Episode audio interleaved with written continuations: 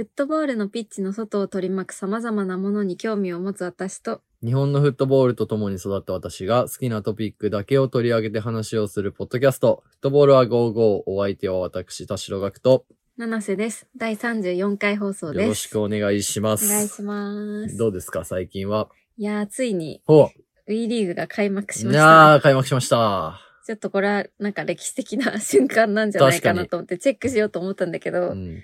あのー、開幕、本当の開幕戦のうん神戸対はい大宮やってましたね。が、うんなん。か10時にキックオフしてて、午前なんでだ、な普通に私寝てたっていうね。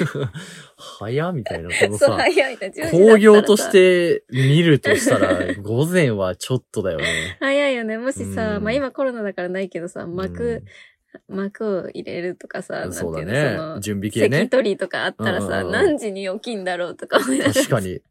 あでもあれは見たよ。ヨギボーシートみたいな さ。てかさ、あれめっちゃいいよね。あれいいよ。普通にあそこで完成したって思った。ヨギボーが、なんかいっぱいあるシートがね、なんかあるんだよね。ピッチサイドシートみたいな感じでね。あれヨギボ新しい よ。ーで。そう、だから10時に開幕なんかしたら、ちょっとヨギボーで寝ちゃうわとか思って。あいいねいやー、WE リーグはさ、めっちゃ楽しみ。どういうビジュアルになるのかが特に。ね、それは今後のね、期待ポイントだよね。ねなんかその、やっぱり、その、普段女子サッカー見ない人とかも、うんなんかツイッターとか見てたら WE リーグ見てるし、そうだね。なんかアマチュアクリエイターもりもりもりな感じでやってった方がいいと思うんだね、よね。なんかやってってほい。しいよね。そうユニフォームとか見たいですよも、ちょっとまだ、なんか J リーグっぽい感じがするんですけど、そうだね。なんかオリジナリティある感じになるとうん嬉しいなとあ思れいます。。神戸のやつやばくなかったですかユニフォーム神戸のやつあれどうなのああれれすごいよね。なんちょかっ、と斬新な。俺もう胸のさ、モンダミン見て感動したんだ けど。モンダミンってみたいな。あねれはチリに散ったユニフォームだったな。なんあかれデザインが。なんていうの。あれ、チリ済み だ。じゃあまあ、そうですね。チフレかな。ジュレ着たいですね。はい。うん。我々はじゃあチフレ期待ということで、携帯ということで。 B リーグいつかね、見に行きたいですね。そう、なんかあ行きの、ましょう古いスタジアムとかでやるのがいいんだよね。あ、いいじゃん。駒場とかそのさね。。そう、駒場とかさ、あうと、んあの、昨日、昨日のっていうか、その開幕の時のベルディ、うん、もう西が丘でやってたりいいとよ、か。西が丘が一番いいよね。まあ、他結構ね、ジェジェリーグと同じスタジアムなんだけど、たまにね、あの、千葉のさ、オリプリみたいなとこだ。なんか、わか私が行ったことない 古い わスかタるわジかアるムわかる。がうんなんかたまにその試合だったりして、そういうの面白いなと思いました。うわいいな。ちょっとじゃあ、ウィリーグ楽しみにはい。やっていきましょうということで、ということ本で。日も参りましょう。はい。とという ことでは、い参りましょう。フットボールは55。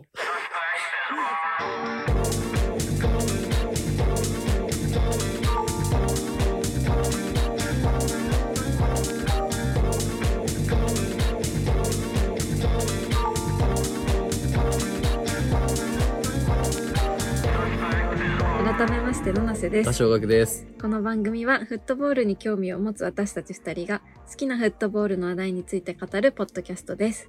毎回気になるトピックを選び、それについてのお話をしていきます。。はいい、早速今回も私たちが選んだトピックに基づいてお話をしていこうと思います。ということで、今回はですね、えー久しぶりにザ・カルチャーでやっていこうかなと思ってるわけなんですけども、えーノーウェア FC。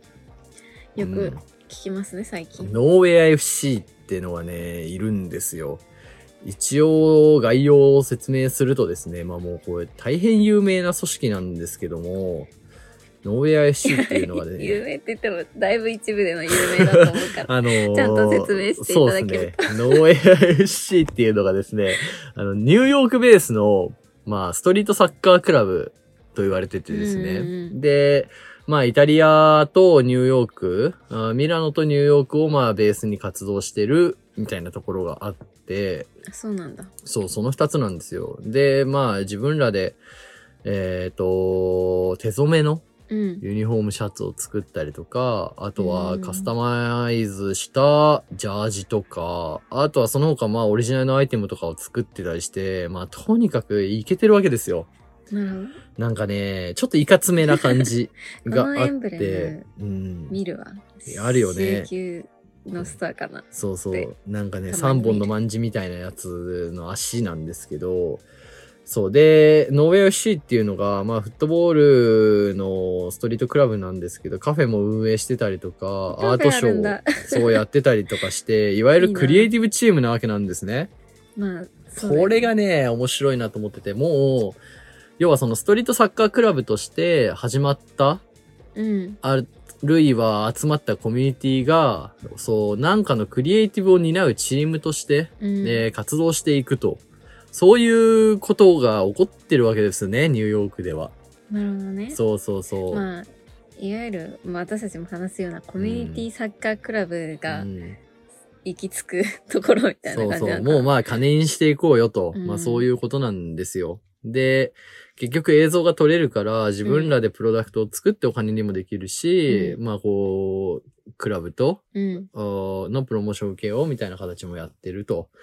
なるほど。い自う社でとこなんもですよ製品作りつつ、そうそう。ね、クライアントワークもしつつみたいな。で、そう。で、まあ別にそのお金のことはもう今日結構どうでもよ くて、もうとにかくこのノーエア FC の考えてることが、うん。もう最新、先端すぎてそうなん、だちょっともう疲れちゃうよっていうところなんですけ ど、えーそもそもねそうなんだ2018年の、うんあの、ワールドカップの時期に、うん来てんすよ、ノーウェア FC って日本に。あ、日本にえーそうそうなんだ。で、ピッツァスライスで、なんかローンチパーティーを開催してるんですね。うんなんか商品を、へーコラボレーション商品を作って、それのローンチパーティーを日本でやってるんですね。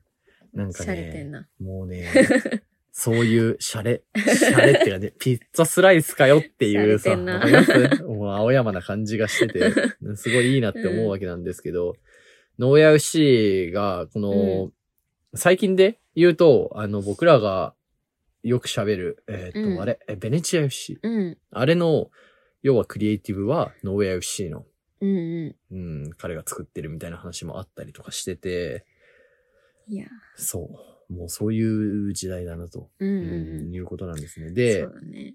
そう、僕、ノウェア FC のそのプロダクトとかすごい好きで見るんですけど、彼の、あのーインタビュー、彼のっていうか創設者のインタビューがうんサッカーバイブルに載ってて、うんうん。で、これ2016年の記事なんですね。えーもうだいぶ前ですよ。うん4年、5年前なんですけど、 5年前かこれが面白くてえー、考えてることが、うん。ちょっといくつか紹介しますね。はい。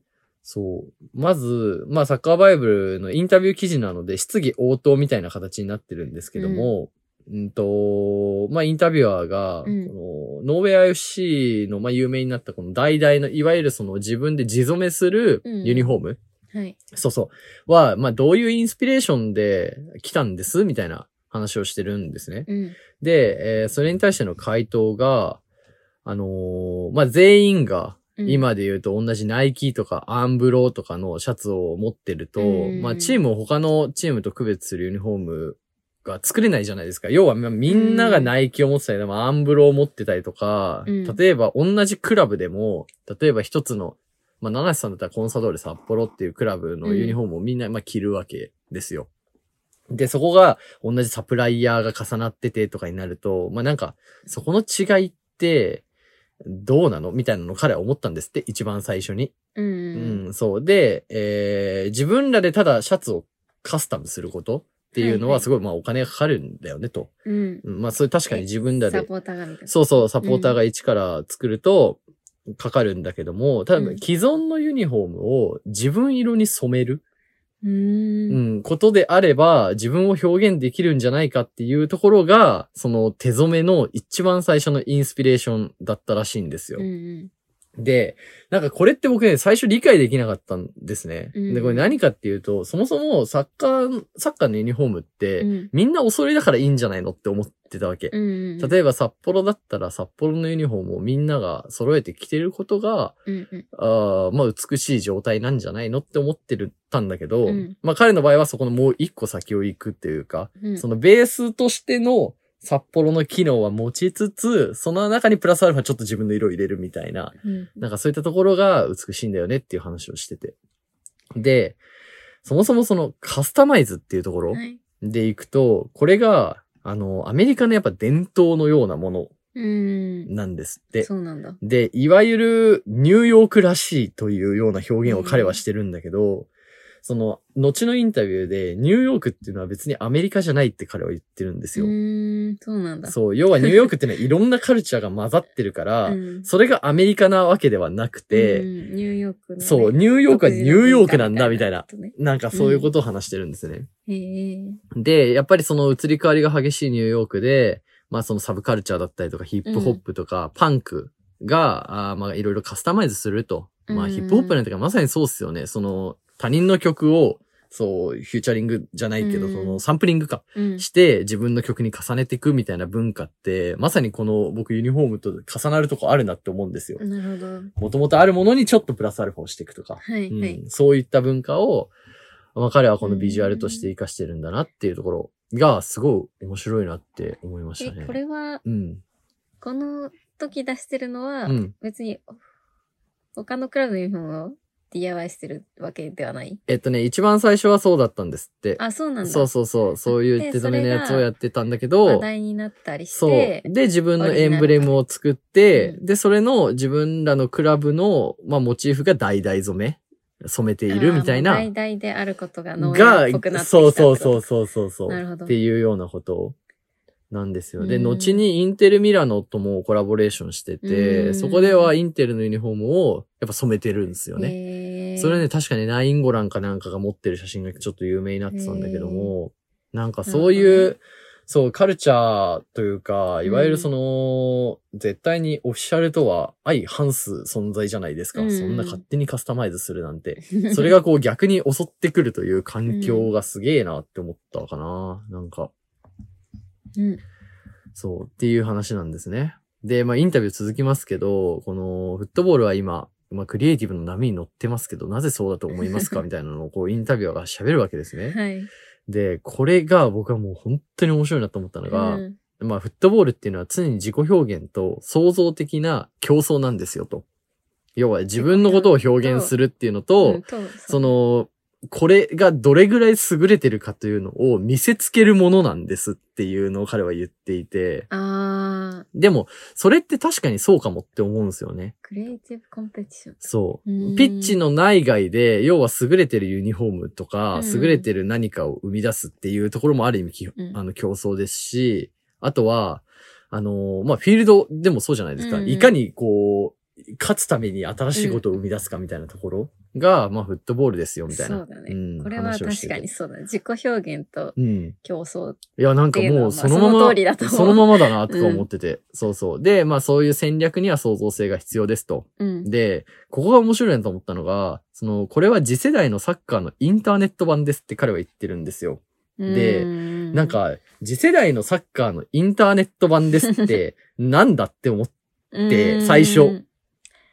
次世代のサッカーのインターネット版って何よって普通に思うじゃないです か。で、なんか今いろいろ考えてて、このインタビューを見なだがら、で、まあそもそもその、次世代のサッカーのインターネット版ってことは、うんインターネットじゃない版があるじゃないですか。そうだね。で、それは多分、今アナログの版、がね、そう、今の、それこそラップトップ監督とか言われる、うんまあ、卓上で何かを表現して、で、それをピッチに落とし込むとか、うんなんかそういう、いわゆる今風の現代サッカーをやるクラブだったりとか、うんなんかオンピッチのことを表現してるのかなと思ってて。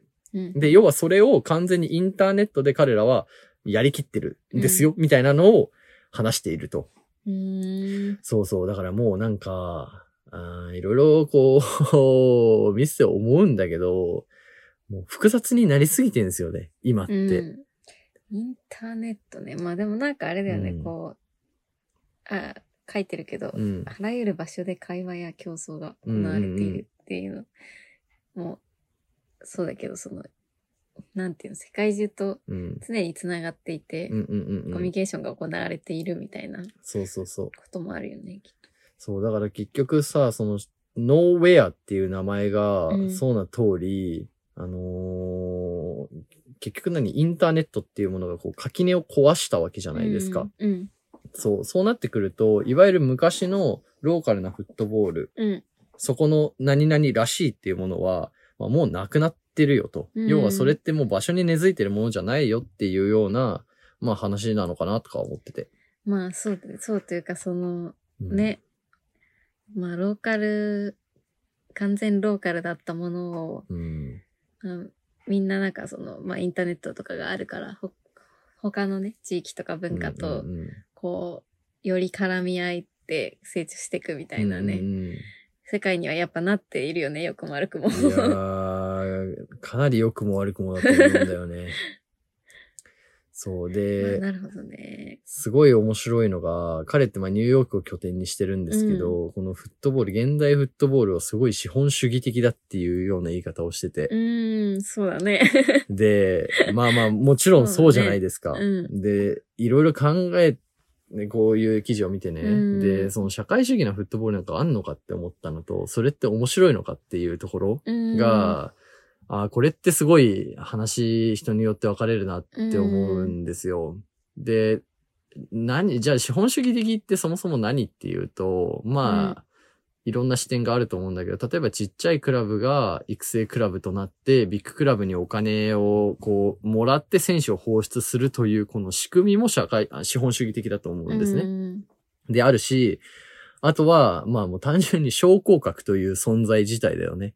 その、あフットボールの醍醐味じゃないですか。ある意うん味、その昇格しそうだねて降格するっていうところ。これってもう究極の資本主義だと思うんですよ、僕は。ーあー、うん。だってそうなものう、ソーシャリズムだったら、そんなの必要ないじゃないですか。もう毎、毎年日程を消化して、うーんと。で、もう終わるということなんじゃないのって思うわけですよ、え僕はー、。どうなんだろう。それは。そうそうそう。で、結局今だったら、例えばじゃあ放映権がうん一部と二部で大きく変わるとか、うんまあもうそういう仕組みが出来上がってるんじゃないかなとは思うんですよね。うんうんうん。どう思いますこれ。資本主義、社会主義みたいな話。なんか、うん。そうだね。社会主義なフットボールってなんだろうって思いますようーんと社会主ね。義そんなもんはでもないんだころのう資本主義の反対がちょっと社会主義とは限らないなとはちょっと思っていて、な。なるほどそね。の、まあ社会のあり方っていうとそうなのかもしれないんだけど、ね、なんか、なんだろうな。ちょっと難しい な。けど、その、まあ相当深いテーマだと思うよね。うーん、まあもしかしたらその、お金うん。のまあ反対にあるものが、うんうんまあ、自由と平等じゃないけど、うんなんか平等みたいな方に行くんじゃなくうん。て、うん単なる競争かもしれなくて、なんか、なんだろう、その、単なる競争だったのが、うん資本的な競争になったっていうなる意ほど味合いな。ももしかしたらあるのはいかはいなはいはいとは思その横並びだったう。う、ん。ある意味、資金とか、うんなんかそういったとこではなくて、ただ、ピッチ上で勝つ負けるみたいな、うん最初は表現をしていうんた資本主義みたいなところが、そうそう、気づいたら、らそのプラスアルファお金とか、 なんかフェイムとか、なんかそういうのが重なって重なっって、てる、市場価値とかうん。、うん。ああ、みたいなニュアンスか。まなあ、んでニもュアンス。うんうんもありそうな感じはするよね。ああ、確かに。でもそう言われるうと、んそれは面白いなと思うね。まあ、あと、プロモーションみたいなところとかうね。ん、もうほんと明白だよね、でもね。うんああ、それはそう確かに。ね あ、それはいいね。でもすごいね。うんうんうん。まあ、っていうようなことをね、はいはい彼は、そう、16年に言ってるわけなんです よ。ね早いわ。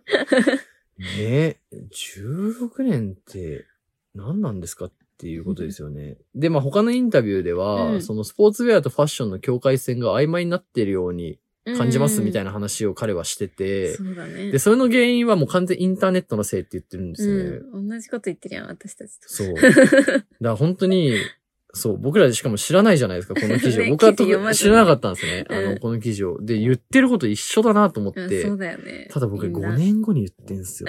そうねいや、本当よ。。早い、早い、早いよね。つってそう。でもインターネットのせいで、要は全ての境界線が曖昧になってると。うん。そうで、まあ昔はスポーツウェアと考えられてたものが、まあ今はもうカジュアルになってるし、うんそうそう、アスレチックウェアとかユニフォームの多くは、ハイエンドのデザイナーの影響を受けてると思います、みたいな。ああ、なるほどね。そう言ってる。へーでもね、そうなんだ僕これね、逆かなってちょっと思ったんだよね。例えばさ、バレンシアガとかうが、サッカーのウェア風のうんデザインで、あのー、ショーをしたりするじゃないですか。うんうんそれって、それって本当なんか、矢印逆じゃないってちょっと思って。うまあそっちに影響受けてないような気がするそようね。そうそうそそう。っむしろ彼らがこっ、 彼らがフットボールを抽出した感じかうんなんなかそとんなか感はじが思うんですけどね。うん。そうそうそう。確かにな。いや、ちょっと考えされるな。なんか、うん。その、サッカー見る上でさ、私うんもすごく自己表現が大事だと思っていて、うんなんか受け身で見ようと思えばさ、全然見れるじゃん。見に行って、うんなんか勝った負けたみたいな。今年のユニフォームも買おうみたいうんな。うんけどそこにさ、自己表現が入るとすごい面白くなるとうん。思いっや、わかてて、る。まあこういうポッドキャストをやるのも多分一種の自己表現だそうだし、ね。なんかわかんないけど幕を作ったりとか、うん応援歌作ったりとか、まあ応援、スタジアムに行くっていう行為一つとっても、うん。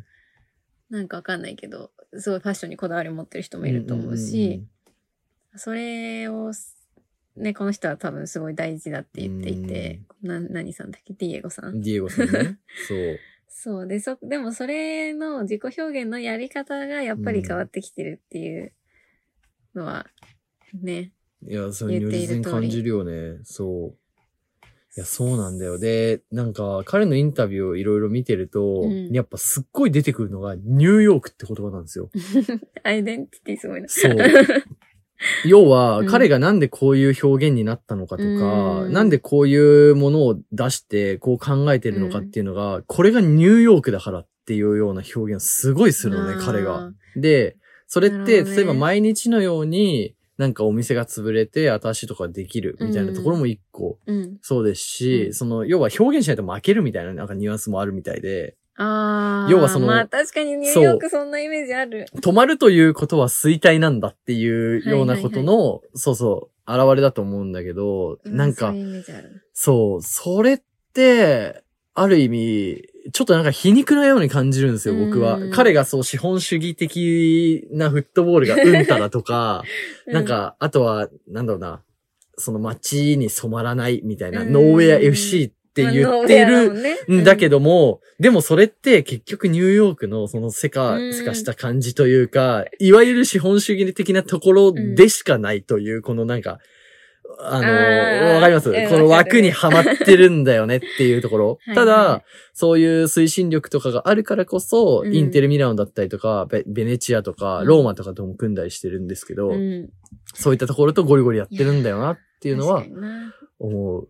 なんかすごく、その、彼、次世代のサッカーのインターネット版って言ったじゃないですか。うんで、僕それは半分合ってて半分間違ってるなと思ってるんですけど、結局その、フットボールって街の影響を受けるもんだと僕は思うんですよ。うん、なんかそういう、まあ例えばですけど、イケイケな街だったらイケイケなサッカーになるみたいな、すごい簡単に言うとそうなんだ今けど。のところね。そうそう。 すんごい簡単に言うとそうなんだけど、でも、彼が言ってるそのインターネットによって垣根が超えたとはいえ、うん彼のやってることとか出すことは本当にニューヨークそのままうんるにほどねなっているということが、フットボールなんだろうなっていうような結論に なった。昨日考えてて。なるほど。でもなんか、もう全然知らないで言うけど、うん彼の中でもいろいろと何か葛藤があるのかもしれいない。や、めちゃくちゃあると思 うよ。まあ、全然知らないけど全ね。然知らない会けどったさ。こと ないし。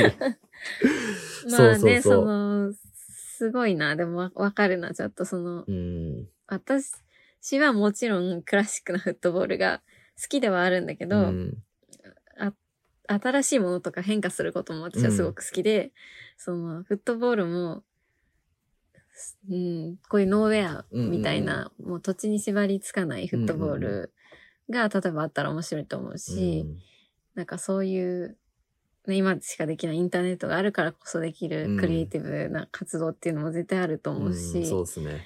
そこはね、なんか、いろいろこう折り合いをつけてさ、う んやっていかなきゃいけない時っていうのは結構あるよね。あるあるある。うん。いや、だから超面白いなって思った。そういう存在が、ねえいやあアメリカにいるんだっていう。で、アメリカなんだってとこだよね。ええまあもう一個でもアメリカっぽい、アメリカっぽいよね。そう、 絶対にそう、ヨーロッパではないんだってニューいヨーうクとアメリカと違うってところ。ううんん。まあそうだよね。アメリカだからね、できるというか。そうそうそう。うん。でもなんだ、なんかアメリカのただのイケイケ集団かと思いきや結構、インタビュー読むいや、めちゃくちゃちと、ゃいいんと。ねってなるね。うんかなり、いや、かなりい いちょよっと不信ね。感最初抱いてたんだけど、私。そうそう。いや、俺は結構そのフットボールを、うん現代フットボールを資本主義的って言ったところ、てかみんな思ってるんですよ、そうそ,、だねんなことは。 うん。あの、すごいなんかすぐに行き着く答えなんだけども、それを一周回ってちゃんと言うっていううんところとか、そう、すげえなんか好きだなっていうか、確かにな。うん、思いました。もう資本主義でしかないもんね、み たいな。どうしようもないもんまあね。でもそこみにね、いい感じに合わせた活動をね、たいな。そう、してるわけでちすゃよんとしてね。てね。うんまあでもインスタとかやっぱかっこいいよね。めちゃくちゃかっこいい。とんまうな、んと。んまなって感じだよね、やっ ぱね。とんまなって感じとだね。んまなって感じ。ほんとやっぱ2018年のタイミングで、まあやっぱ本当に DJ プラスフットボールみたいなとことか、うんなんかリフティングプラスパーティーみたいなとこ とか、なんかこうやってるわけでですよ。もう思いつくこと多分全部やられてるよ全ね。部やってんだろうねっていうさ。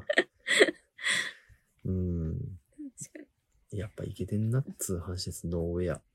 にもうやノね。ーウェア。で、やっぱその、面白いのが話最初に戻りますけど、そういったところの文化とか、アマチュアを受け入れてるわけですね。うんベネチアだったりとか。確かまあ特にベネチチアはノーウェア FC がっつり入ってるっていうのを聞いたことありますけど、うん。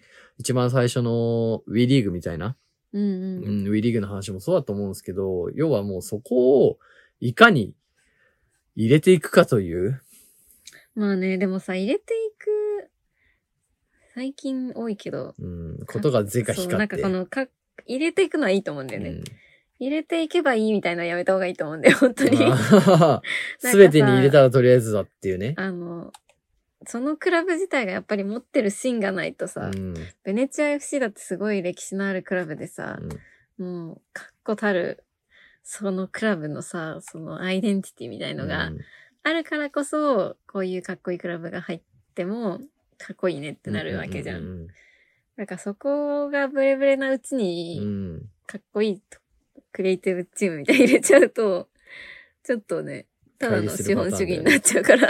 まあまあ本当に全然見たことあるよね、そういうとこうね。んうん日本でもありましたもんそうね、一部にね、そういうとこが。 まあまあまあ。 ね。ねそうだね。そうそうそう。あれはね、事故っちゃうからね。そうだいね。や、面白い。やっぱこの代々、なんで代々なんだっていうような記載やっぱこの、なんでカスタマイズなんだっていうところ。うん。うん、ここは面白いな。これがニューヨークなんだっていうところで、なんか気づけば自分らのその、うん。モチーフになってるみたいな。うん。へえ。なるそほうどそうね。そう。ヒップホップカルチャーといえばみたいなさ。うんうん。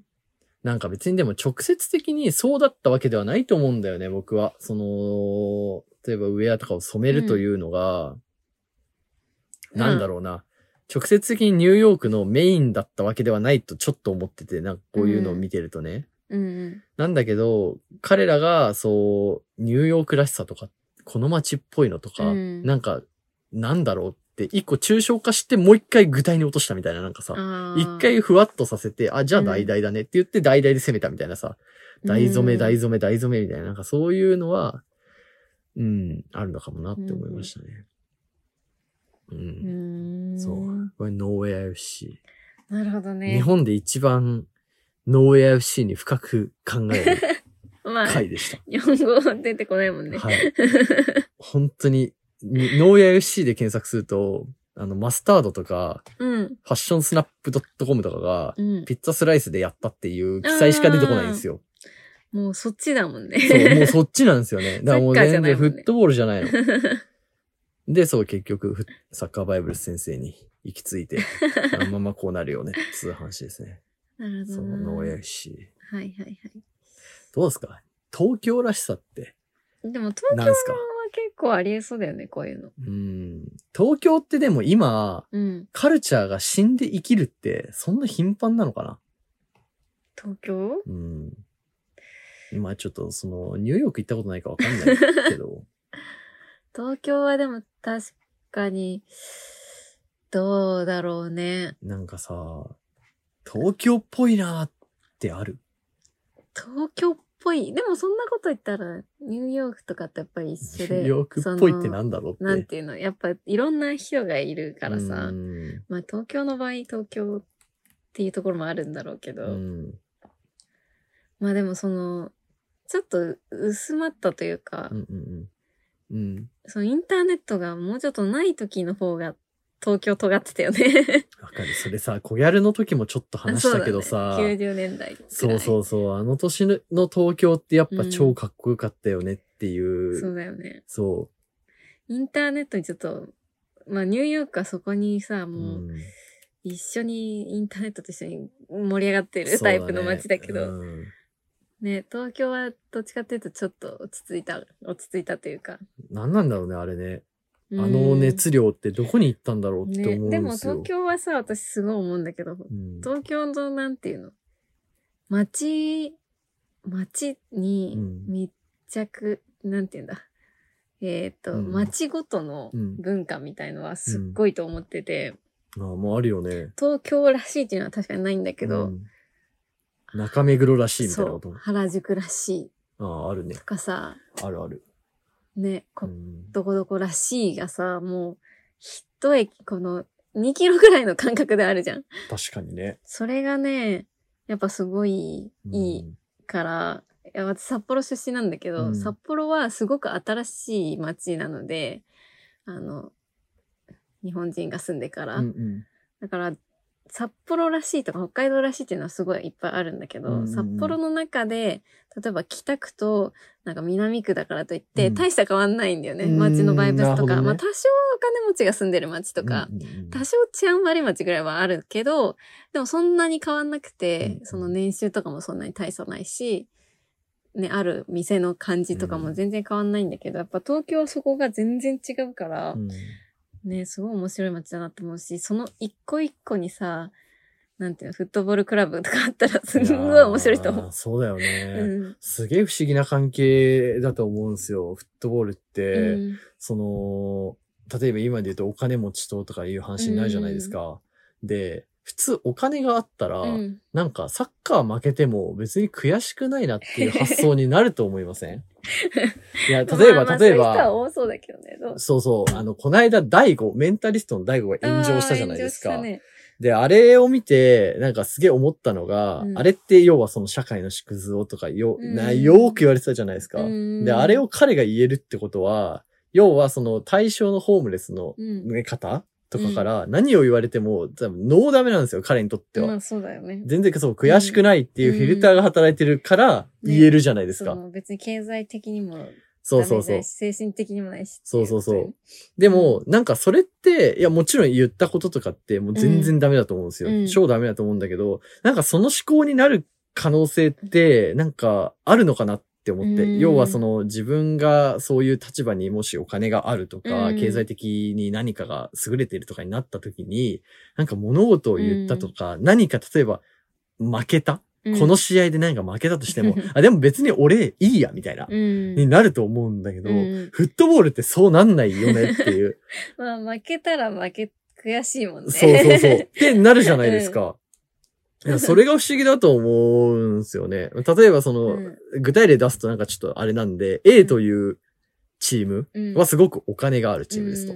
で、B というチームはすごい街クラブですと。うんで、普通だったら A が B に負けたとて、うんなんか A のサポーターは、まあでもうちっていっぱいいい選手いるからうんみたいな発想になっておかしくないんだけど、まあやっぱその怒りみたいなのが選手に向いたりするじゃないですか。うんそう、それってな、何なんだろういねやっていう。それがやっぱり、フットボールの一番いいところで、うん。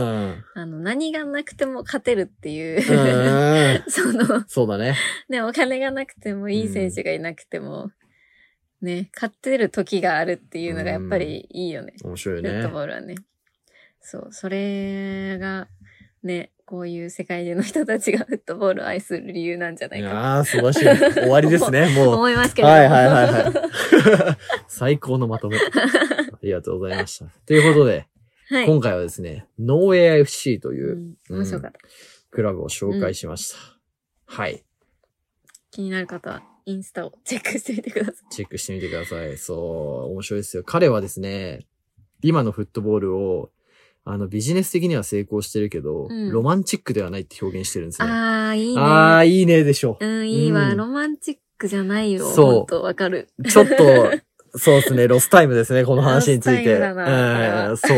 フットボールとはロマンチックではなきゃいけないのかっていう話。うんうんいやー、ロマンチックじゃなきゃいけないでしょ。そう。なんかね、うんロマンチックである自覚は、うん僕はなくてもいいのかなって思うんですよ。うん、まあそうだね。やってる人が、まあだロわマンね。チックだなっていう。そうそうそうね。っていう自覚はなくていいんだけどやる自覚はなくていいよね結局、受け手がロマンチックと思うかどうかっていうのがすごい必要だなっていう。うんこれがマジで面白いと思った。で、ロマンチックってじゃあなんで生まれるのってなると、意外と綺麗なスタジアムより古いスタジアムとか、うん。うん、なんかいろんな人のストーリーによって違うわけじゃないですか。うん、うん、そうだね。それが生まれる前、ストーリーが生まれるとかよく言いますけど、まあねうん、綺麗なビジュアルがあったとて、そ別にロマンチックはね、生まれるとは限らないというう。ねめち。ゃくちゃいい記載だよね、うんこのフットボールがロマンチックだなっていう。 いい人やじゃん。ちょっと、好きになりました。好きになったわ。 はい。そんな感じですね。はい。ありがとうございます。そんなこんなで、うんお時間ということで、私たちの概要欄にですね、インスタグラムのアカウントを載せていますので、ぜひチェックしてください。ストーリーズでのシェアも嬉しいです。ということで、ありはい。あまりがとうございまた、した はい。また次回のエピソードでお会いしまがとしうょごうざい。ました。